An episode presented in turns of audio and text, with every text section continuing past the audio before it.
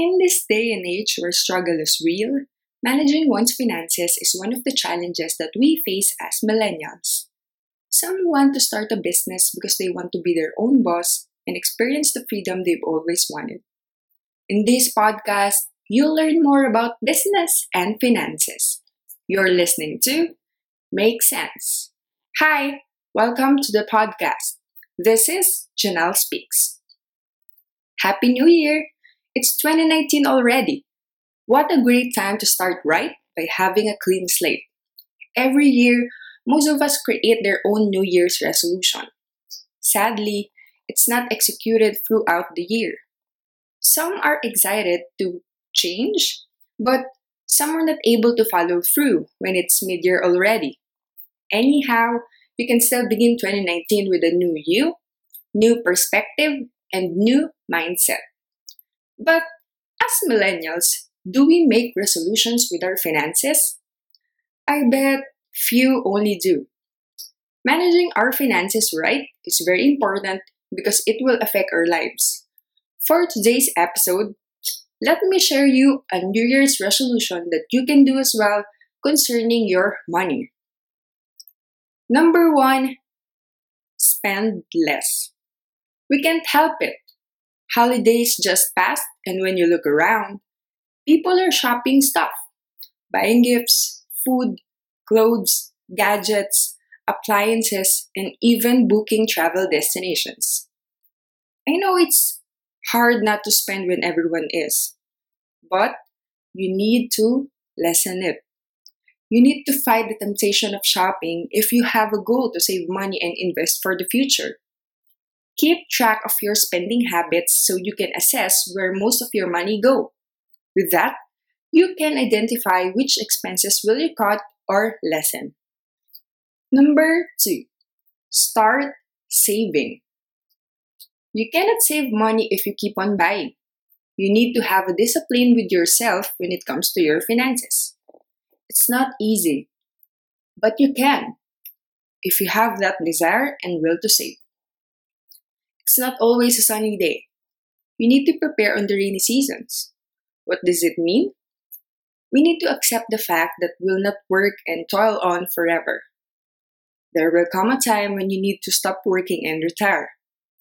We will all reach the age where we cannot do our job because our physical strength diminishes, and our body does not allow us to do the things that we usually do when you're young. Hence, start thinking ahead. Think long term. Save now or regret later. Number three, make a budget. We end up saving nothing because we don't have a specific plan with our money.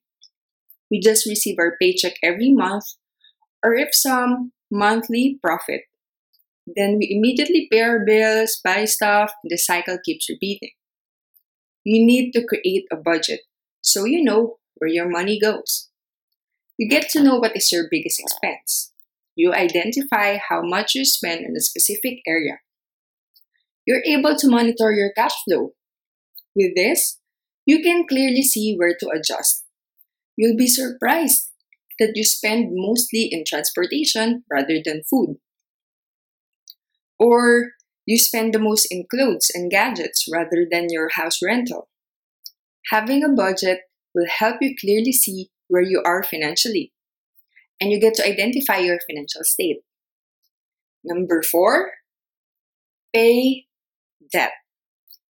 Debts will pull you down.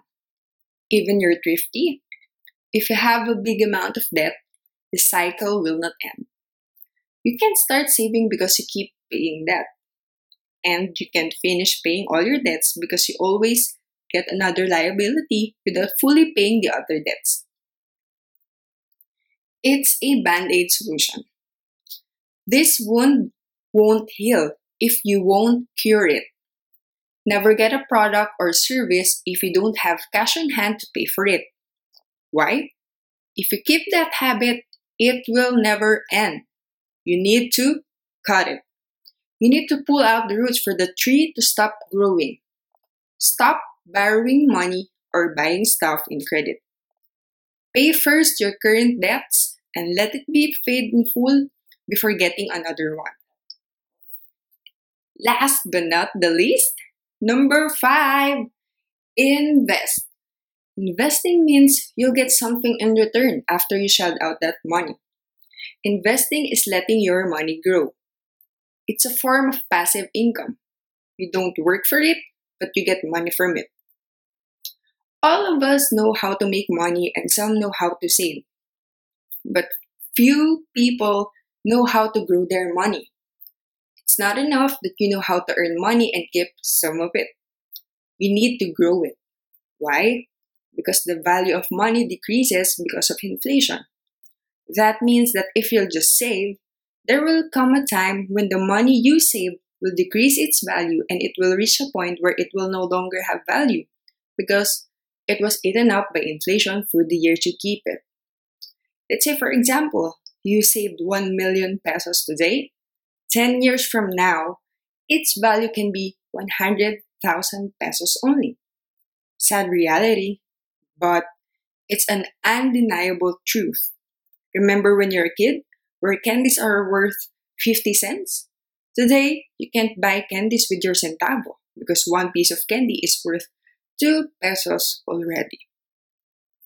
That's it for today's first episode at Make Sense Janelle Speaks. Thank you for listening. And if you find this podcast helpful, please do subscribe. Subscribe. It's available on Apple Podcast, SoundCloud, Anchor, and Player FM. Share this to your friends. And if you have any questions or feedback, I would love to hear it from you.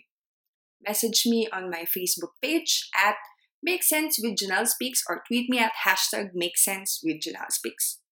See you on the next episode. God bless everyone.